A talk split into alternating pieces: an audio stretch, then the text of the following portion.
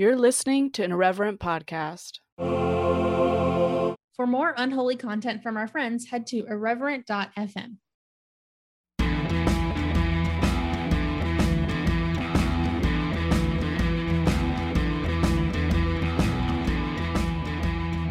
Hey, friends, welcome to the Speaking in Church podcast. As always, I'm Josie, and today we are joined by my new best friend. We've already chatted, we're really vibing.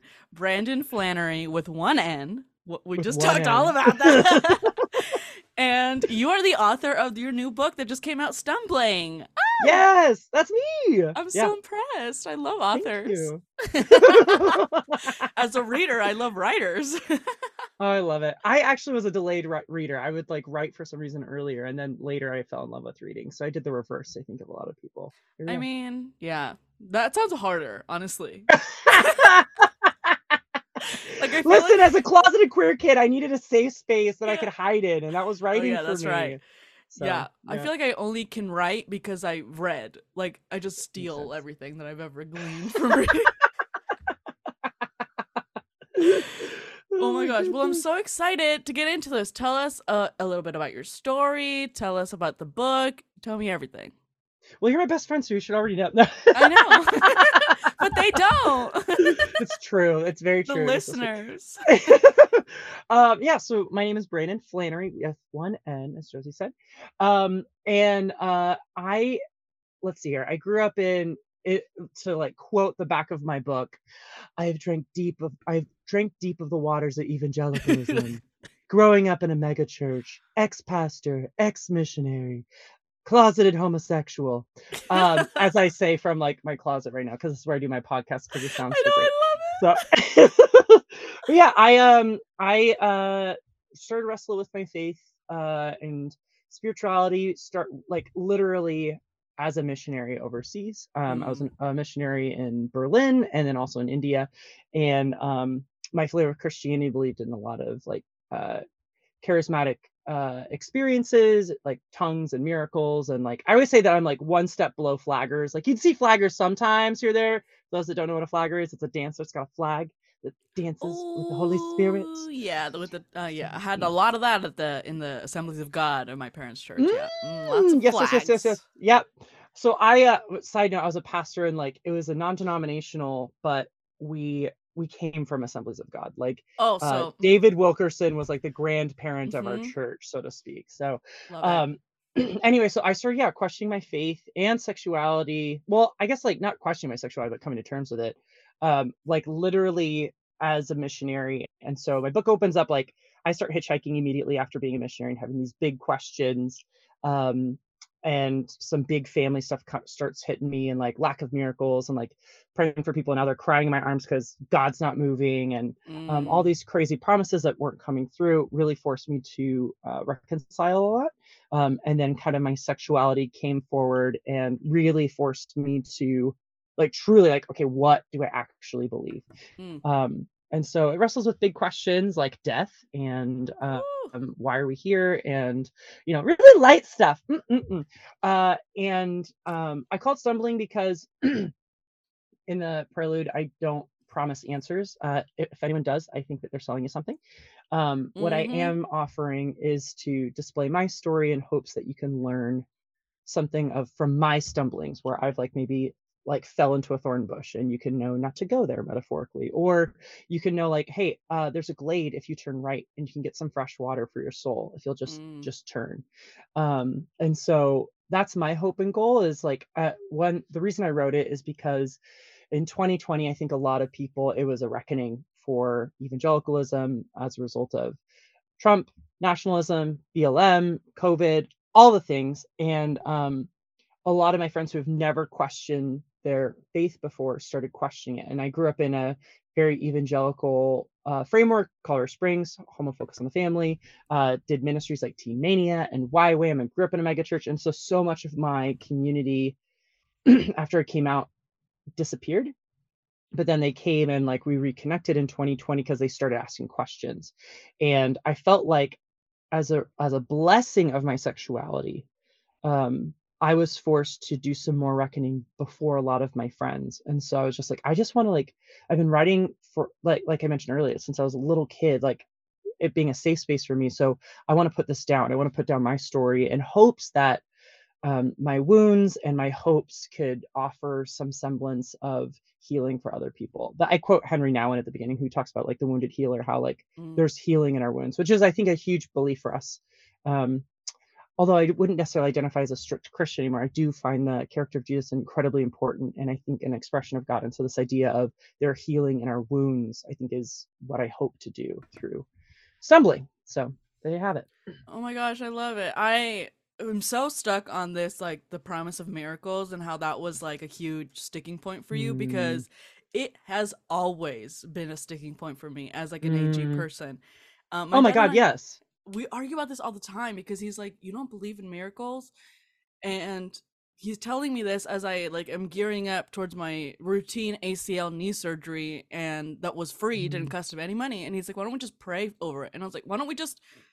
rely on the miracle of modern medicine that's a miracle dad like i don't know like what is this like why do i have to have your friend come and i loved his like the, the healer at the church we were homies like with his kids and everything i was like but i don't want him coming to my house to touch my knee Wait, y'all had like an actual like like Yeah. appointed healer person at your church? Well, he wasn't like appointed in like he wasn't paid for it or a pastor or anything, but he was like the guy that everybody like really believed in. Like he was like Whoa. he just had that fervent faith and I mean, because uh, you everybody would participate, right? Like there would be a group of people praying over, but he was like the he just knew what he was doing allegedly. Um, still love him, great guy, but I'm just not. I, I want my knee surgery, please. Like, just give me my knee surgery. What's so interesting is like with it being so for me it was actually legs as well. So like that was the Mm. big miracle thing for me. And this is where it's a mixed bag and this is where I still believe in um God. I just think that God is uh more encompassing and bigger and incorporates more things. Mm. That's kind of spoiling the ending, but like um because I have experienced some miracles, as crazy as they sound, like I have, I have experienced Mhm. them. But the ones that really shook some stuff, they were literally all around legs. And it was um, in India, there's a woman who got hit by a bus and lost her leg as a result. And she's, I don't know if you had these in gym, I did, but they're these like like like plastic little seats with little wheels and you push around Oh, and like do scoot crab scoots? soccer. Yes, I don't even know. What, I, yeah, sure, we'll call them scoot scoots because I was like, I actually don't know what they're called.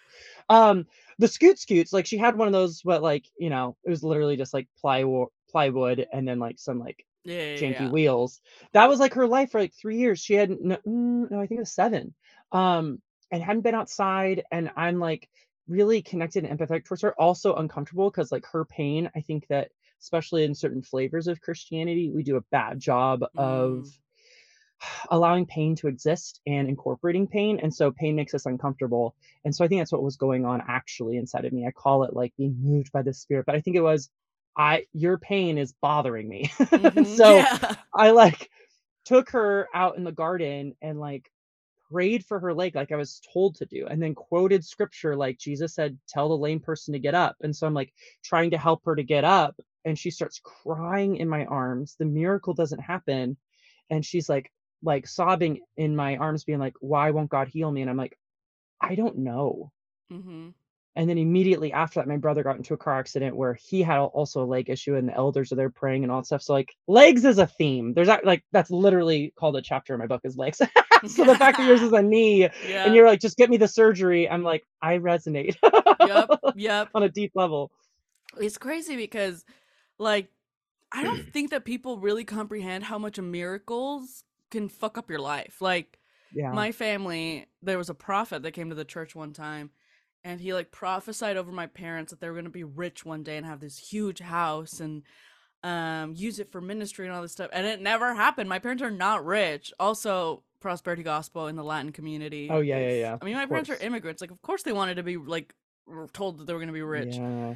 Also, my mom is a bougie bitch, so I don't. She just loved it. Does she listen Yeah. to this podcast? No, no, she doesn't. she does not. Um, she doesn't know how to use her phone. She refuses to learn how to speak English after thirty fucking years living in here. yeah. I mean, I tell her all her bullshit to her face, so I don't care. Um, but she's just like my mother's a full blown narcissist, and I've accepted that in my Mhm. Mm. And I'm like, I've had a conversation with some family member who will remain unnamed in case she does listen to this um, at some point.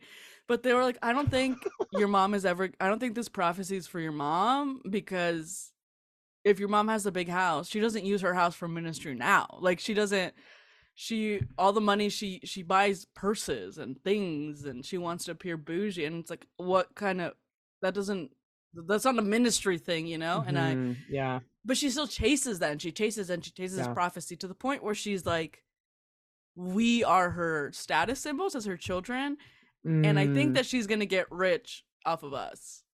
Like Ah, I married a white man who came from a privileged family, and oh my god, he's the golden child. He's like the mm, ultimate. He's like, gonna save us, so to speak. Yeah, and I'm like, bro, we're struggling. Mm. Like, I don't know what to like.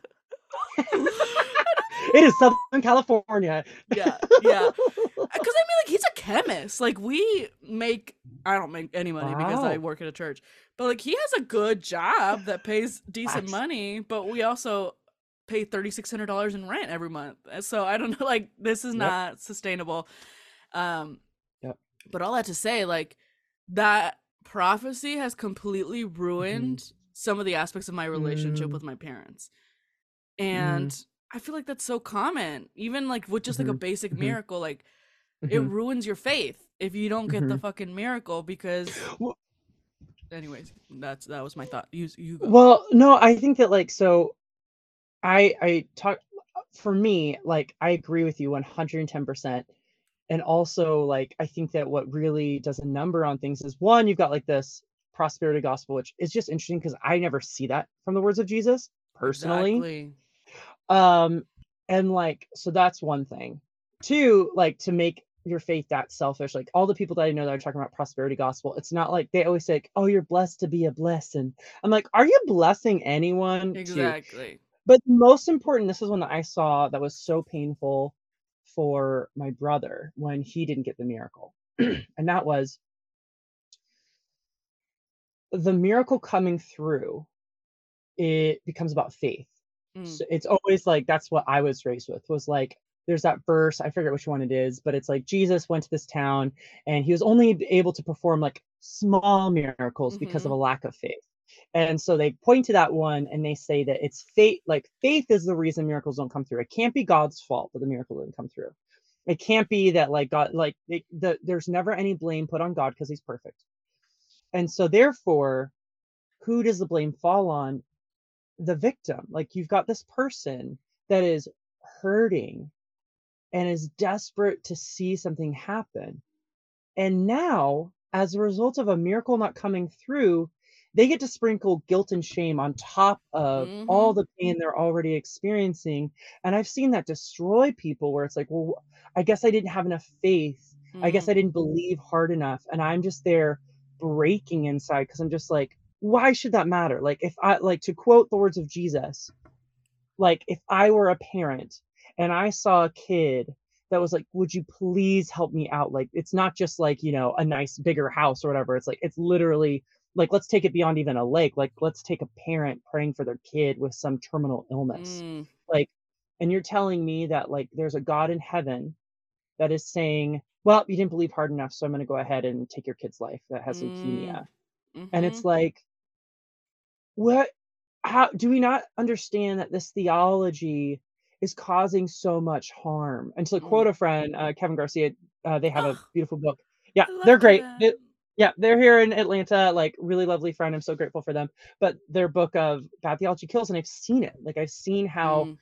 theology like we think oh like what how bad could believing something be and i'm like uh let's look at history. Like well, let's look at thousands of years of, of theology that has not only caused harm like for my brother who now is experiencing guilt and shame for not getting the miracle but let's transcend beyond that where there was theology that believed manifest destiny to advance the american dream in quotation marks west and taking stealing land from indigenous communities.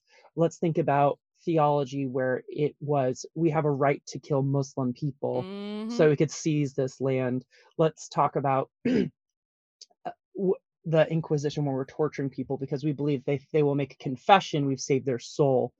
So what we believe has consequences. And while Mm. for me, I'm now in the biggest space of I have a lot more questions than answers. My biggest thing is what is the fruit of your belief system? Because if it's still producing bad, I don't care how quote unquote correct your theology is. I really don't. I don't believe in orthodoxy anymore Mm. because I think that the proof of good believing or right believing orthodoxy it should be orthopraxy like your life should be expressing something to to quote brian mclaren Mm. um like really shook me in um his book a more generous orthodoxy where it's like i Mhm. care more about what your theology tra- how it transforms you for the good i don't care if it's correct i really don't so Mhm. and that whole thing about uh prosperity gospel and believing in miracles i think can cause so much harm Yeah. um and i think it has caused so much harm Yeah, I mean, like in my own life, I also would say that I've experienced so many miracles, and they're not like sexy. They're just kind of mundane. But to me, they're like they're ever changing. Like, I mean, growing up, my parents prayed and prayed because my dad's like a genius. I'm convinced he's just like super smart. Uh, he was a chess Mm. champion as a child. Like, just wow out, yeah and like so he got his three lovely intelligent kids and i'm the only one that's still in the church and i was the big rebel i Mm. was the black sheep but like i remember growing up and reading like i read the bible over and over and over again because that's what you were supposed to do Mhm, mhm. and what i was reading was not aligned with what i was hearing in church like the Yep. pastor had this giant house that i had a sleepover in once and Yep. the rest of us latin immigrants are like living in the hood and i remember calling all this stuff out and people saying like oh josie you can't get baptized because you haven't spoken in tongues and i was like Mhm. "Mm," in my head that didn't like i wasn't i have the gift of arrogance i'm such an arrogant asshole I was just I remember growing up thinking like, well, maybe I just don't. Maybe there's people that don't speak in Mm, tongues. Don't get it. Yeah, yeah, exactly. Because in for me, I was like, I believe. You're not gonna question the fact that I believe in God. I believe in love and everything. But just because I don't believe exactly how you're saying, then Yeah. I'm fuck me. Okay, I don't think so. Yep. And I lived my life according to how I read the fucking book. And then I mean, my family was falling apart. I was emancipated at 17 and I was on my own for college. This is my miracle, by the way. I was on my own Mhm. for college and I had no I have I'm first generation. I have no idea how to one apply for college, how to apply for scholarship Mm, FAFSA. I have mhm. no idea how to do any of this. And the my miracle was I had like cultivated these relationships with mm, the college and career counselor and the librarian at the school because I always Mm. volunteered in the library and they not only helped me figure out how to apply to school, get into school, but then they helped me through the process of becoming an Mm. emancipated minor so that I could go Mm. to college. And I went to APU fully funded. Like wow. yeah, some of them are loans, but I mean, oh my god, like I was just a regular kid with regular grades, and I didn't have to worry about paying for school until after school. Like that was, it was a huge miracle. Like I thought I was not gonna be able to go to school. I thought I was gonna be homeless because I couldn't live in my parents' house anymore. And to some people, it's like, well, yeah, you just did the steps, and you, and it's like, no, I that was a miracle to me. I went to Mhm, school. mhm, I mhm. fulfilled my lifelong dream of graduating from college and I did it without my parents. Like they can't hold it over me. Like, oh my gosh. Yeah. Our relationship is not founded on like a quid pro quo. It's Mm, like we raised you, yada yada yada. You just you you need to give this back to us. Yeah, yeah, yeah. And now they can't claim any of that. And I feel like it has Mm. helped our relationship. I mean, I'm not talking to my Mm. mom currently, but that's her own fault. But like with my dad, I feel like and that's not considered a good enough miracle to people like my parents. to them, Mm, it's like, mhm. mm, well, you didn't honor your father and your mother the way that we wanted you to, so Yep, it's not a miracle. You just, my sister says that I played the system, and it's like, oh, well, uh, I played it correctly, so I don't know what. To I was chess master in that system, baby. Like with lack of knowledge and information, all that stuff. Okay, sure. exactly. Yeah. And oh my gosh, I just can't. I can't get over it. And then I don't know. I've I've become a huge advocate for chaos theology. That's my own little thing. Mm, okay. Is like my dad will be like, "Why don't you just?" Because I have fibromyalgia, so I'm disabled for the rest of my life. And Mm. my dad's like, "Why don't you pray to get healed?" And I was like, "Because one, I believe that we all have our cross to bear, or whatever. Mm, Like, mhm, who am I mhm. not to suffer? Who am I to, like, Mm, not believe that I deserve this? Not deserving, Mm. but that it just happens. And mhm. like I just believe in chaos. Some people it's this, some people it's that. Some people get a random like absurd and beautiful miracle, and some people don't. Like it's just Mm. It's chaos, and I like I find that incredibly comforting as an optimistic nihilist. which is hilarious because I think most people, I think that the thing that evangelicalism offers for a lot of people, and it's a big shift when that comes crumbling down, is um, confidence. It's like I have the right answers. And so that certainty, I think, is actually a big security blanket for people.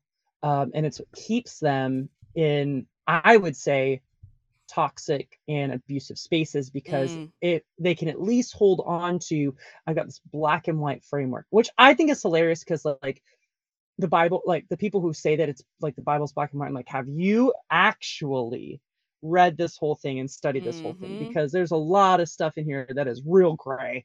Mm, Um, and so like if you're saying that you've got certainty, I would push back on that. However, I there's I have sympathy for individuals because I was there of how safe it feels like you're under this awning and it's pouring. Oh, my glasses.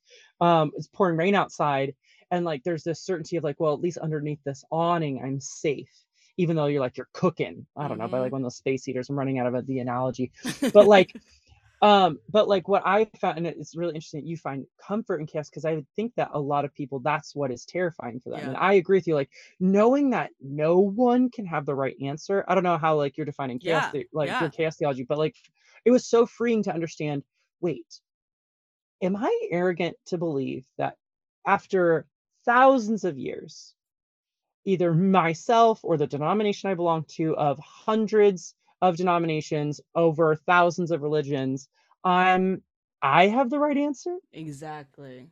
And and the fact that Protestants can't even agree Mm, and have Yeah. fractured into hundreds of denominations, you're telling me, and by some numbers, thousands, like you're gonna tell me that this one denomination is the one that got the right answer mhm. and it was just like a free moment like wait if no one can if if it's this hard to get the right answer it can't that can't be the finish line that can't be it and it was so freeing for me like oh then it can't be it can't be about the right answer Mhm. because we'd be screwed so like i i also while i would necessarily use chaos i still can be an anxious person around like chaos but like the idea of am to, for me my language i would choose is ambiguity Yeah. um empowers me with curiosity Mhm. um rather than fear Yeah. so And I think that's so interesting. I would Yeah. I'd be curious how you're defining uh, chaos theology, but please go with your thought. And Well, I was gonna talk about chaos. So for me, it's like yes. I just kind of stick tracking. to like, because I mean I know like the the liberation theology, and I know all these other theologies, right?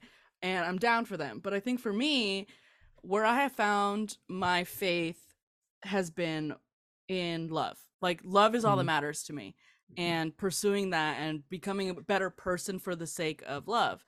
And people often ask me like, "Oh, so you don't believe in hell? Then like, what is the afterlife?" And I was like, "I don't care. Like, I really truly cannot care. Like, I mean, I do because I have an overwhelming fear of death, and I have some anxiety about that. But in my As most humans do. yeah, yeah, yeah. in my belief system, like, if I live my life according to love and I try my hardest to make the world a better place than when I first walked into it, Mhm. then if it's black at the end and there's nothing there, then I still believe that it was all worth the effort in believing in God. Mm, Like mm, it's yeah, it's much less about the belief of is God real and what is God supposed to do for those of us who are still on this earth. Like what is this Mm. concept supposed to do for us? And I still believe in God mm, because Mhm. again, I believe in my miracles, mhm. but that's kind of I- where I stand. That's it's so interesting uh, with the idea of miracles because that's also yeah like why I my miracles I had like when I was this little kid again with the faith thing, I would get passed around praying for these uh, infertile women. So again, not sexy. I for me it was sexy at the time, or not even at the time. At the time I didn't care, but now looking back, I'm like these are a little bit sexy. Yeah. Um, I was getting passed around to like these infertile women who can get pregnant, and then like as soon as I prayed for them, nine months later, oh, um, which is just kind of crazy. crazy. I know, right? Like those are the ones where I'm like, that's a little bit, a little bit sexy. Um, but like, the, and I've had other experiences. I feel like God told me things that really special about people, and I saw them come to a knowledge of. I would agree with you with love. What's interesting to me is a lot of questions I have. Like, and again, that's not what I the book. I have some answers I've come up with um, that make me look like a heretic. But like one that I know for sure is I think that which is divine is going to be worshipped whether we want to or not. Like to Mm. quote that, like the rocks will cry out. Like Mhm. I think that we're actually bringing offerings to God, whether we like it or not, because of that idea that God is love. We love love. We Mm. write stories about it. We watch movies about it. We create songs about it. We are fascinated with it. And I think it's because of the fact that it is something that is worthy of worship. When we Mm. see like self-sacrificing love, when we see a parent giving their life for a kid, when we see uh starstruck lovers that like come against the odds and like Mm. everyone is rooting against them and they somehow like get each other like we love it and i think that it's because of the fact that there's some that we are experiencing the divine it is something worthy of worship so Mm. i i absolutely agree that like while i don't know a lot what i do know is that i do like i do love um what i see in jesus because i do see so much expression of love in that person and so um when i doubt what does love look like there are times where i reflect back and like to be super cliche but like the what would jesus do or just like i i think i have a little bit more boundaries because i used to be a doormat within christianity and i think evangelical christianity kind of teaches you to do that where it's Mhm. like you just need to do what the pastor says you need to like be a good servant and next thing you know you're stacking chairs for a couple of hours Ugh. or like doing a bake sale and it's like wow the guy the the pastor that's in the really nice home just like lives their life because they work like a couple of hours a week um it's so I, I do have more boundaries now where it's like what is looking like taking care of myself and in your words leave the earth better than i found it Mhm. um yeah i think that we i think that when we see that it, it we again we write stories about it we write songs about it because we Yeah. do see that there's something worthy of worship there Yeah, I mean, like the the most divine period of my life. I still, I feel like I'm still coming off of it a little bit, but Mm, like, is this story of love that I have, where my friend, she was having a mental health crisis, and we'd Mm. been friends since college, but we'd gotten close during the pandemic because we lived near each other, and she ran a business that I could help her with, and it was a fun time. But she was going through this mental health crisis that was like extreme, and for whatever reason, I was the one that ended up taking care of her for six months. And it was beautiful. Like she was like generally crazy. Like she was she was crazy. Um Mhm. paranoid, all this stuff.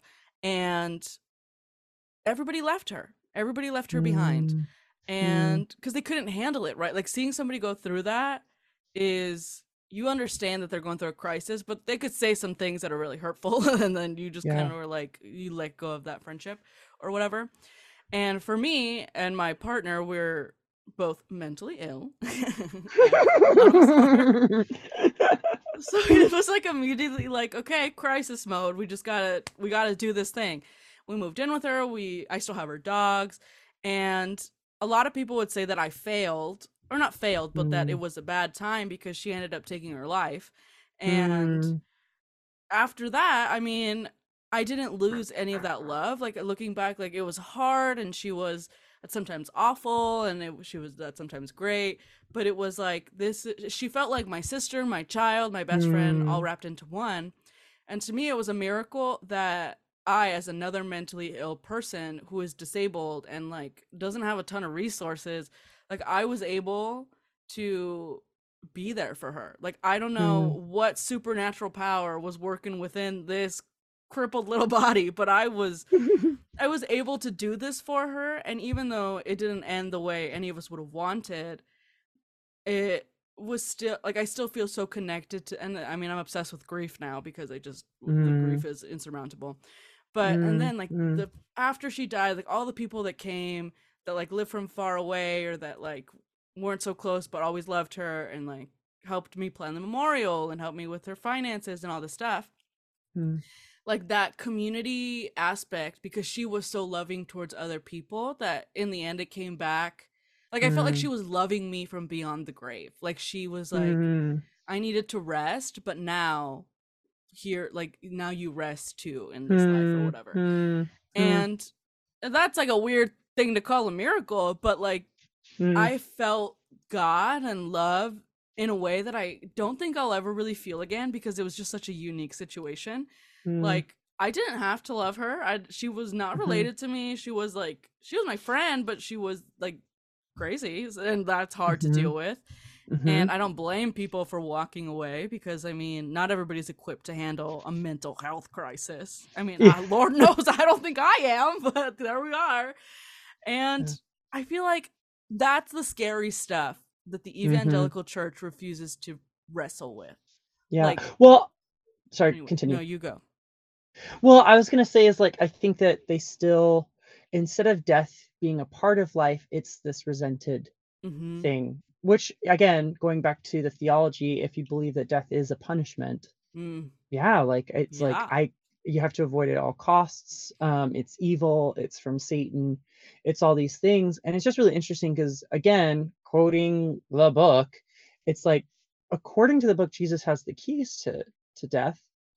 So, but it's still happening. hmm So if if Jesus does again, I like I have plenty of questions. I'm like, I don't even know if this is true. But as from a Christian perspective, if death is still happening and Jesus has the keys, then it must be accomplishing something that could be good. hmm And I do think that I think like to to death is um it's really interesting how much we have overlap. It's just because we're besties Mm. but like because like death uh really important i think that's most like i think that when people encounter their first close death i hope that it would shake things um because i think it's important that we bring everything into question. Um so like for me death is a very important thing. My best friend uh died and like really shifted the book. My arrogant ass like in my head was like i had this beautiful art for my book where i'm like man loses faith overseas. Man dares to trust that God might be taking care of him back overseas. So I had this arc of like losing my faith, coming out, like stumbling into the divine, and then daring to trust, and then sells everything and moves to Korea. Within weeks of me moving there, my best friend dies. Mm. And I remember coming, I had to come back because I had to quit my job to be at his funeral because I wasn't not going to be at his funeral Right. and my whole life is reset and uh, up in disarray. So I had an opposite experience of you. Mine was it was chaos Mm. to, to take your word, and um, uh, I ran into a friend, and he was actually at my book launch event. He's such a great human. Um, and he was just like, "Hey, how are you doing? How's the book?" Um, because we were talking about how I started writing it in quarantine in in Korea, and um, and I was like, I'm not gonna finish it. Like, and he was like, well, uh, why? Um, and I said, well, it's a shitty ending. It's the ending is Yeah. shit. And he's like, but it's a human ending, Mm. and that's more important. And so he actually didn't know that he's the reason that the book got finished. I told him at the the book event, which was really cool to see, Mm. um, and surprise him with that. But like, it's um, his death shook a lot, and you know, unlike the fairy tale stories where it's just like the credits roll and like the people ride into the sunset, blah blah blah blah blah. Like life doesn't look like that. Like it keeps Mm. rolling and rolling until death. Mhm. Um, and it's so I think it's so important that we orient ourselves to it. And um, that's something that I don't think evangelicalism equipped me for. Now Mhm. I feel like I can orient myself to death, but it wasn't through the answers that evangelicalism gave me. Um, and like for me, I some again some overlap here where it wasn't like my friend um, that passed. It's not like uh, I like took care of him or anything like that. In fact, we had, we were a little bit estranged by the end because of me being gay and coming out. Mm. But I remember I was really struggling um, with big questions and feeling like life was too heavy. And I remember getting in the shower and like I wanted to reach for something beyond me. And I think that's something else that faith can do, like that, whatever that may be, whether that's Christianity or Islam or um, like Hinduism, whatever it may be, like to reach out beyond is a very comforting thing. Um, Mm. and I was like reaching out and I like reached out for God first. I'm like, nah, that doesn't feel comfortable. And then I was like, I like Jesus. Let me like reach out. So I like reached out for Jesus. I'm like, no, that also doesn't feel comfortable right now. And then I was like, I want to reach out to my friend. It felt safe. Mm. And I was like, I don't know if this is like heretical or not. Uh, and God, if you are out there and you're real, you can forward a message. You know what I mean? Like, yeah. so I like prayed to my friend and um left it, like felt a level of peace, can uh finished up my shower, went to bed. I'm like with these um older men and talking with them who have like done a lot of healing for me. That's the other thing I think about humans is like we have such power to bring about such beauty or such harm. Like there's just so much miracle bound up inside of our flesh. Um or curse. Uh like I think they both reside in us. And so like I re- I receive a lot of blessing and miracle from these men. And I was working through my relationship to the divine and this older man was like if there is a god and if they are good and if they are lovely and if there are all these things that we hope that god is what would they say about you or not? And i could not for the life of me come up with an answer. And a memory of my dead friend came to the surface. And it was the last conversation that we had before we became estranged. And it's where i said i had recently come out and i was just like do you are you scared for me because I was scared for myself at the time, to be quite frank. And um, and I was like, "Are you scared for me?" He was a missionary as well, and so I thought he was going to come at me. And um, he's like, "No, I'm, I'm not scared. I'm not scared for you." And I was like, "Why not?" Because I am, basically. And he was like, "Because I believe in you. Like I know you, and I believe in you."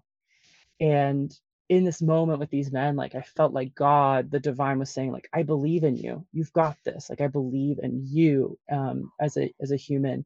and was able to move forward because I was very depressed at the time and like that that belief carried me through. Mm. Um, but death is like I think so important. Whatever belief system you're working with, like I think that you like that is the that is the final destination for everyone. Mm.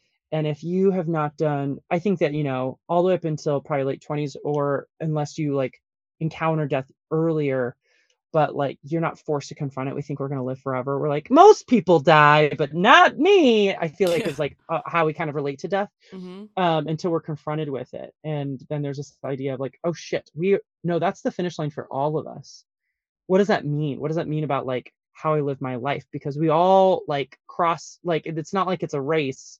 Mm. Well, it is, but we all are. It's the same finish line. And so like, um, what is does do finances count do does that matter for anything do relationships count for anything do what i accomplish in this world count for anything if after all is said and done i die like everyone else Mm. um i think it's important questions that we need to wrestle with um and i'm grateful for being confronted with death Mm. at this time in my life because it's i think made me more kind to my fellow humans because understanding that we have this shared experience like i'm not above or below we are the same. Mm. um again to steal some words from the bible of like prophetic words in ezekiel of like the high will be brought low and the low will be brought high. I typically don't quote scripture this much. This is a very interesting podcast. Normally i'm just like la la la la la and i'm like there's a level of me of feeling like moved beyond or whatever um, and trying to incorporate other things into my life but um yeah i guess it's just really loud today so but yeah i i do think that's like death is incredibly important it is miraculous and it is also carnal um and very human so i i Yeah. think it's so important Yeah, I mean the the idea that I'm gonna die, I'm so obsessed with dying, um, because I'm so scared. and Yep. like I'm generally a fearless person. Um, Hmm. I don't really give a shit about anything. Like I've- my partner is a very anxious human, and he, I mean, grew up in privilege, so he doesn't know what it's like to be poor or anything like that. Mhm, mhm, mhm. And I'm like, and he's always like weird about finances, like we have to save or does it, and I'm like, "Ah, fuck it, let's go eat and I tell him like whenever we're fighting about money, I was like, it always comes up, but I'm like, I don't think you understand, Ryan, that if we lost everything, if I had to start from zero, I have full faith that I could do it. Like that does that does not scare me. I'm not scared Yeah. when we all have or we we're all gonna die, so whatever. Or like famous Mhm. people, I have a hard time having like obsessions with famous people because I'm like, Mhm, this bitch mhm. gonna die too. Like I don't care how much. yes die too.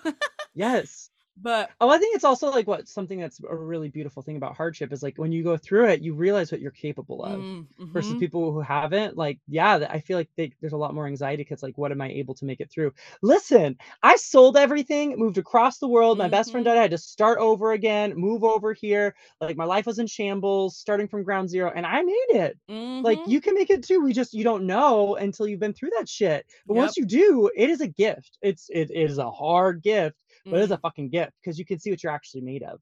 Yeah, I mean, I think this is a good transition point to let's talk about uh, being gay. I mean, Mm, yeah. I feel like that's a lot of where those of us who are in the LGBTQ community land is I can't Mhm. go on living this way. I can't go Mhm, on mhm, mhm. thinking this way. Like this is not uh, almost like what's the point of living if I can't be who I am? Yep. You Yep. know? How do you, Mhm. what was that process like for you coming out? Um, man, me and my sexuality have a turbulent relationship, but we are friends now, lovers even. Um, yes. so, um, you, so I, I don't know how you related to it with your AG background, but like for me, it was like to believe that you know you could pray hard enough and it, things would Mm. change, or that like I kind of related to it for a long time, like Abraham believing for his miracle of a child. I think there's a lot of people like when we are yearning for something so deeply. I think it's a natural story raising Christianity because it's like it's a beautiful and vivid one, and it is long suffering. He's in his hun- he's over hundred years old when he finally saw the promise, um, and so like um, I, I related to it that way often of like this will eventually go away, and I want to be quite like this isn't nice, but again, like my relationship with my sexuality was turbulent. Is I didn't like the fact that I was gay. Like I wanted to be straight. Like it wasn't like this thing of, oh, I want to be gay, but um I have to be straight. It was like, no, I I wanted to like make my own kids and like have the wedding that everyone was proud of and like to have the very neat and clean uh family dynamic and like all these different things. And like I would see romance films and like I like it wasn't like I was hoping for, oh man, I hope there was a gay story. It's just like I was very content with the straight love story. It just but still felt like I couldn't access it, like it was behind a Mm. locked door. And um, so yeah, growing up praying desperately that it would change. And I think this is one of those things where it's like, again, coming from our background um, of believing miracles, there were times in my life that I reflect back and be like, I would say that I got healed of my homosexuality, or mm. I would say back then same sex attraction, um, like it was some disease. And reflecting back on it, I can see, oh no, no, no, no, no, no, no, no. I was getting my queer yearnings met in sideways ways. Mm. And what I mean by that is I can point to a best friend. I'm like, I was in love with him. We were cuddling all the time. Um, like we were sharing about everything. We're sh- we're saying stuff like, when something like, and I didn't say it, the other person did, and it just filled my gay closeted soul. Where Mm. he was just like, it feels like we're one flesh. Like when something happens to you, it's like happening to me, and I'm just like, Oh, that is like, hot. yeah, correct. And I'm just sitting there, just like burning inside me, as like we're cuddling on the couch. I'm just like, um, like that. Or I went to this crazy cult Bible school in Texas, where like my roommates and I are like, we're always cuddling, we're always being emotionally vulnerable, and we're all so close because these straight men are not allowed to date. Well, none of us are allowed to date, and so like they have this energy that gets spilt out on each other. It's really weird and uh, uh, I would say like uh, frantic energy or Mm. frenetic energy, like where it just spills out, especially all those spaces. Like they're all similar. All these like very uh purity culture, like don't cross the threshold, have this very like homoerotic spaces and they don't even see Mm. it. I'm just like, listen, if we aren't born gay, y'all are making us queer because of what y'all are doing here. And so I can look at those spaces and during those times, I felt very I never felt heterosexual Mm. but I did feel very asexual in those times where it's just like I'm not really attracted to anyone and it's cuz I was getting emotionally I was partnered up so to speak Yeah. in different seasons of my life. And so all those things happened and so but for me my sexuality and repressing was always for God. It was always Mm. to use your words my cross to bear. And when I started to doubt like these miracles weren't happening and I had given my life to God, like being a missionary and like these things aren't coming through. And then it started to kind of unveil like, well, maybe I was wrong. I got bumped into some friends of mine that are atheists that had deconstructed from Christianity and they're like telling me what they've learned. And I'm like bumping into these differences. And I'm like, oh, maybe I am wrong. And in that space where I had repressed for years and years and years, the doubt of God's existence. I describe it in my book as like a backdraft. Like um there's that movie, I don't know if you ever saw it, it was like in the 90s or 80s, where it was like it's called Backdraft. And like the in a building, the heat, like like fire needs oxygen. Mm. And if it's in a building where it's trapped and there's not enough oxygen, it's slowly suffocating itself.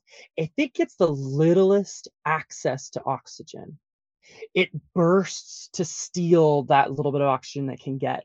And so my doubt in God felt like this tiny little crack where my sexuality could finally come out Mm. and it burst forth i would say pretty aggressively. Um, and i wasn't again very happy with my sexuality at the time. Again very turbulent because it felt like um, my sexuality started to then rule me like where it was just like anything and everything. And it was just like uh, like it was not this like uh, like fire is this beautiful thing it gives us light it gives us warmth but it can also fucking burn the house down Yep. and so, like, for me, it was controlling my life where it's like I needed sex. And I also talk about this in my book. Um, where it's just like it felt like this like escape where it's like I couldn't feel the weight of the world, my questions of death, my questions of God, the questions of am I capable of surviving this world? My sweet release would be I can disappear into this stranger's body for the Mm. next 10 minutes, 20 minutes, 30 minutes. Um, sure life would be waiting for me on the other side of this tunnel is how i describe it but for the moment i could feel like i could get reprieve. And i have a lot of compassion for my younger self who did not have the resources to incorporate his sexuality who was doing it all alone because i lost 99% of my support system as i was trying to figure Mhm. this out. Struggling in the dark for sometimes literally for for decades of my life two and a half decades and then finally stumbled into a relationship and that relationship forced me to kind of reconcile a lot. And so i would say that falling in love the first time was a beautiful moment for me to ask a very important question. And that question was what is wrong with this because my flavor of christianity it wasn't like uh these rules from god were like just like uh kind of um ambivalent what's what i'm looking for? Like uh uh like they have no meaning. It's just like like there's not a reason to it. It's like no there's always a reason to these rules. It's a good dad looking out for his kids. There's always a phrase it's a, he's a good father. And like it's like don't touch the hot stove. Don't touch the hot stove. Would always be like the phrase around like sin where it's like no we obey god because he's looking out for us. And so up until that moment i could point to my sexuality and be like yeah it's bad because it had burned me. It had Mm. been this all-consuming fire. And so it's easy for me to point to and be like yeah christians were right. This is really bad and it's hurting me. And uh, my limited exposure to queer culture in colorado springs showed me like there's a lot of sadness and trauma there's a lot of trauma in that city. And so i'm seeing a lot of depression and anxiety. And like yeah see this is bad. But when i fell in love and it wasn't the best relationship it ended and thank god it did because it wasn't good but there i still fell in love with this person. And the question came of like what is what is so wrong about loving Mhm. someone? What is so wrong about wanting to do life with another human? In fact doesn't the bible say it's not good for man to be alone? And so i it forced me to really solidify more que- like it, it really unloaded even more questions around the bible. Is it perfect i no longer believe that anymore and it was because of my sexuality so yeah i would say uh, this is kind of a long answer to your question but um, i am grateful for my sexuality even though we had a turbulent relationship Mm. because I I now view it as a blessing. I view my queerness as a beautiful blessing um, for a number of reasons. It uh, I think I think differently uh, because I w- I've been forced to. Like when you're in a queer relationship, you're not given a framework. You kind of have to create something that you want and your partner wants, and there's no rules now. So you have to decide what your rules are going to be if there are going to be any. Um, so I am more communicative. I have more empathy. Um, I have more grit. Um, and the biggest one for me that I'm grateful for with my sexuality is that I think that if I wasn't queer, I was really good at being a good Christian. Mm. I'm white, I'm cis. I like and I like loved serving. I'm like like all those things that like a like a megachurch pastor is looking for in their associate pastor. I like love reading like I I'm like I said I, I'm a reader and a writer so like I Mm. could read the text. And you're Um, attractive, which is big. Thank you. It's true. Sex appeal is a big thing Yes. and like these flavors of Christianity. Um, that is such a good point. Like I didn't even think about that. Like I'm thinking about the new Hill, like not the the most recent Hillsong documentary. It's like Mm. sex appeal is a thing, Yep. and I know people who have not been able to get higher up the ladder in their church, especially mega churches, because you need to have this like sex appeal. Yeah. You're, if you're not So- cute, you're not successful. You're out. Like if you're ugly, Jesus doesn't love you. Mm. like so um but like if my my queerness was the one thing that made it so i couldn't be a good christian. Mm.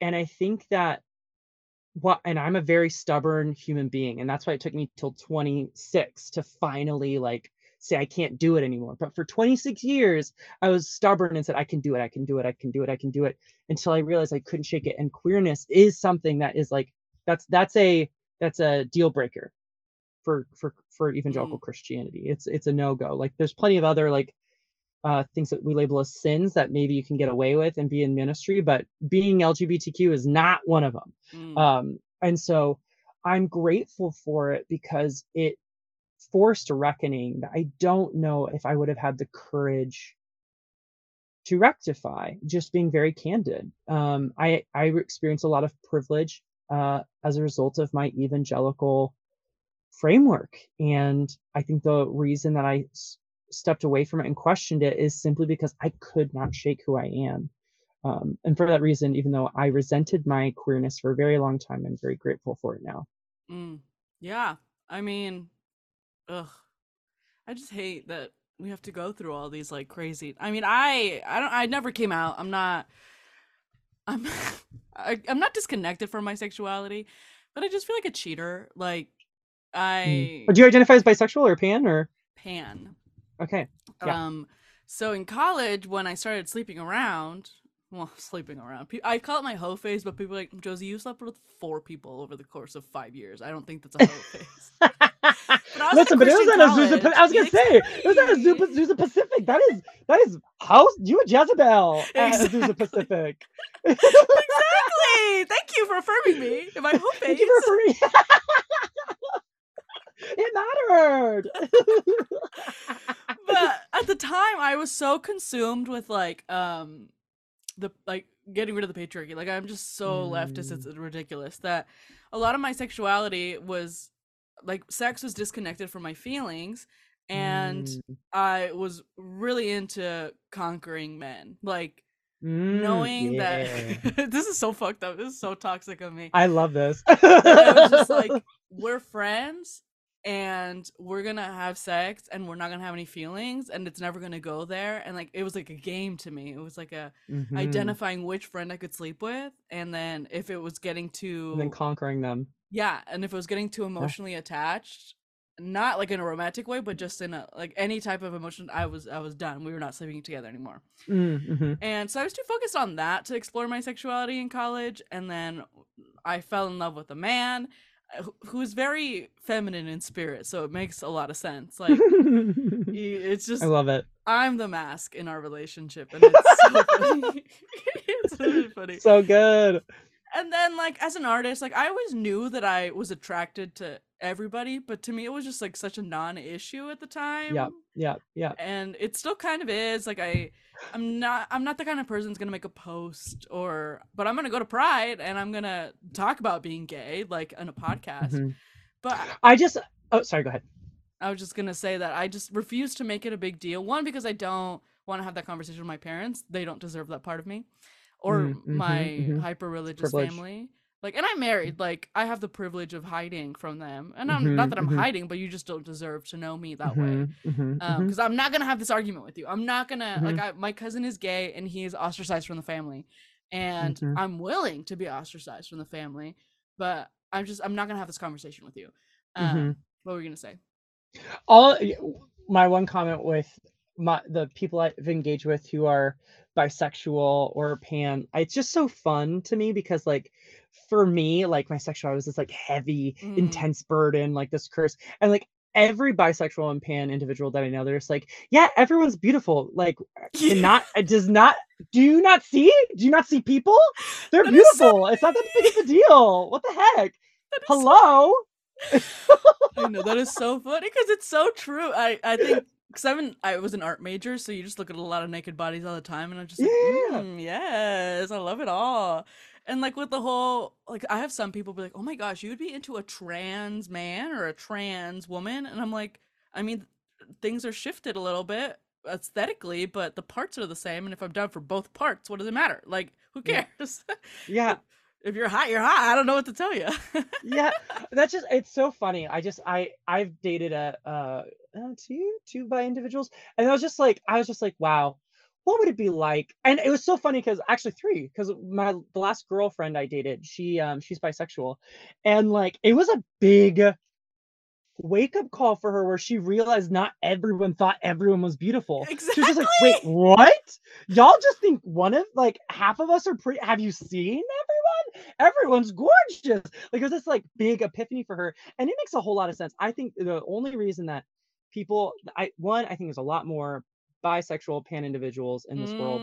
We Mhm. just have been socialized through mccarthyism and like the queer uh, witch hunt that was through the 50s 60s 70s and up Mhm. until today and then also the hiv epidemic. But before then Mhm. um the uh it was in the 20s or 30s no i think it was the 40s 50s now i'm messing it up. But the um oh god i i should know this. The you uh the, the scale for someone being attracted to the opposite Oh, sex or same sex what is it called?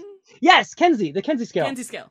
So he's a socialist, uh, uh, like like a sociologist. Sorry, no social. He probably was that too. But like he's a sociologist, and he did this massive research study with thousands of men. And before the 50s, before McCarthy like did this whole like purge thing of like queer people, specifically gay men, in government positions and made them unemployed and starving.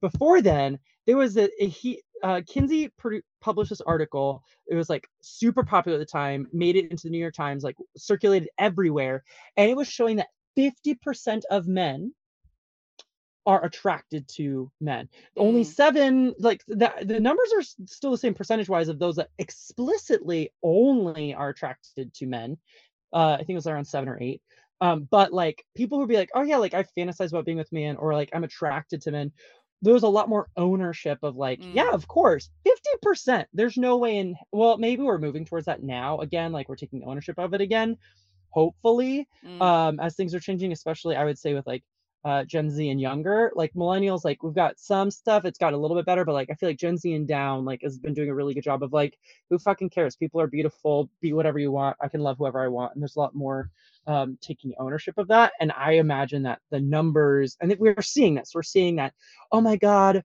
like gen z are being um socialized they're being groomed like that whole rhetoric. It's like no like the numbers are actually there's more bisexual and pan individuals in the world. It's just that we've been scared to announce it and now people aren't. And so now there's this this this uh um this reaction to to that from i would say christian nationalism um uh like in states like florida and tennessee to try to Mhm. shut this down but like we have data that proves that it was this way before we just got really scared as a result of certain policies but people don't know that history Yeah. is the thing so I know. I feel Anyway. very fortunate, especially to be like in the art world because art history is Mm. very explicitly gay. Like there's no hiding homosexuality all over art. Like, well, yeah, sorry, like you're just not gonna hide it. But yeah, I just, ugh, I think people are pretty fucked up. But I also think the internet is kind of a little. It's not giving us an accurate representation. I feel like the world Mm. is progressing and it is getting Mhm, better. mhm, mhm. I mean, by the mere fact that if my dad found out due to my privileges that that I was gay, that he would not completely abandon me. He'd talk my ear off about it. He'd just bitch about me, but like he wouldn't cut me off, you know. And that I Mhm. feel like is great. That's progress. I'll take it. Mhm. You don't have to like. Mhm. I'm not gonna change you, whatever, dad. But I feel like there's a lot more tolerance being talked about. But And I think that like I agree with you because if we look at I'm reading this like wonderful book called Sapiens. Um it's it's been so good for me and like teaching me some things about the human experience I didn't know because I was raised in Christian schools growing up that my mom worked at. Um but like uh he he talks about that where it's like we are definitely like hard things are happening especially individually like our worlds can be really rough. Social media is showing us some really hard things. But in general over the long history of time human rights and equality are happening like when we look at it from a very like big back Mhm. perspective. There's still so much room for growth. There's so much that still needs to be accomplished. And within the last century honestly like yeah like within the last 100 years like we've seen in particular like women um are a more equal standing they've ever been in history. Um i know that like we have some like stories of difference where it's like specifically some indigenous communities but in general on a global scale the vast majority of cultures have been patriarchal Mm. and like we're seeing that slowly like transform and change like again over centuries however it is happening and so yes i do think that there's so much growth and we're experiencing a lot of pain a lot of backlash and i agree with you that we um, in the long scope of history Yeah. you're experiencing some really beautiful changes Yeah, I agree. And this is why books like yours are important. So why don't you tell people where they can find it and buy it? You've done this before. I um, you can go to Brandon Flanery with one N dot com, brandonflanery.com slash book. Um, you can also go to Lake Drive Books. That's my publisher. They are absolutely wonderful. I'm so grateful for them believing me and this story. Um, but yes, it's or you can just Google Stumbling, a sassy memoir about coming out of evangelicalism by Brandon Flanery. Um, and there's it's on a lot of um, uh, platforms Amazon, Barnes and Nobles, Bookzilla, and I'm forgetting like the two or three other ones. And the audiobook should be coming out in a couple of weeks if that's more your jam. So, and I read it. So, Yay! yeah. I love when the Yeah. authors read their books. Agreed. Especially when it's like uh, nonfiction, you know, like if Yeah. it's like, if it's your story, when it's not the author, I'm always just like, wait a second, this is weird. Yeah, no, for real. Oh my gosh. Well, thank So- you so much for being on the podcast. I'm like This is so great. I Oh, just I loved it. Thanks for having me. Um, your publisher, Lake Drive Books. I just interviewed. Oh my God. Yeah. And So good. um, Brad is at Lake Drive, so Brad Onishi, homie for Yes. life. Love, love, love, love, love. connected to all of you. I love that so much. It's so cool, like what's happening with Lake Drive. I'm just, I mean, I'm very grateful for David and what he's doing and like what he believes in, and I just Mm. think it's needed. So I'm so glad that he got to be on the podcast as well. And yeah, thank you so much for having me, Josie. Like this has been really, honestly, fun. I, some podcasts can be clunky to say the least, and this one was really nice and enjoyable. So thanks for being thank such a lovely host. I Yeah, try to absolutely. make it fun. If not, why am I gonna do it if I'm not having fun? You know, this is free. I don't make any money off this shit. so Just for the love of the game. All right. Well, feel free to come back whenever you want. We could talk about Oh my God, thanks, Josie. everything. That I sounds great. love it for your next book too. I'm sure you'll write another one. My publisher would like me to stat, so well, I'll keep you posted. Hey, that's right. All right, friends. Well, as always, you can find us on Instagram at Speaking in Church. You can find me at Josie Takes the World for crocheting and dog content. Um, that's pretty much all I do there, because I'm a weirdo. And yeah, we have merch. We have a tip jar. All of that is in the link in the bio. Uh, other than that, stay woke or get woke, please. Okay, bye.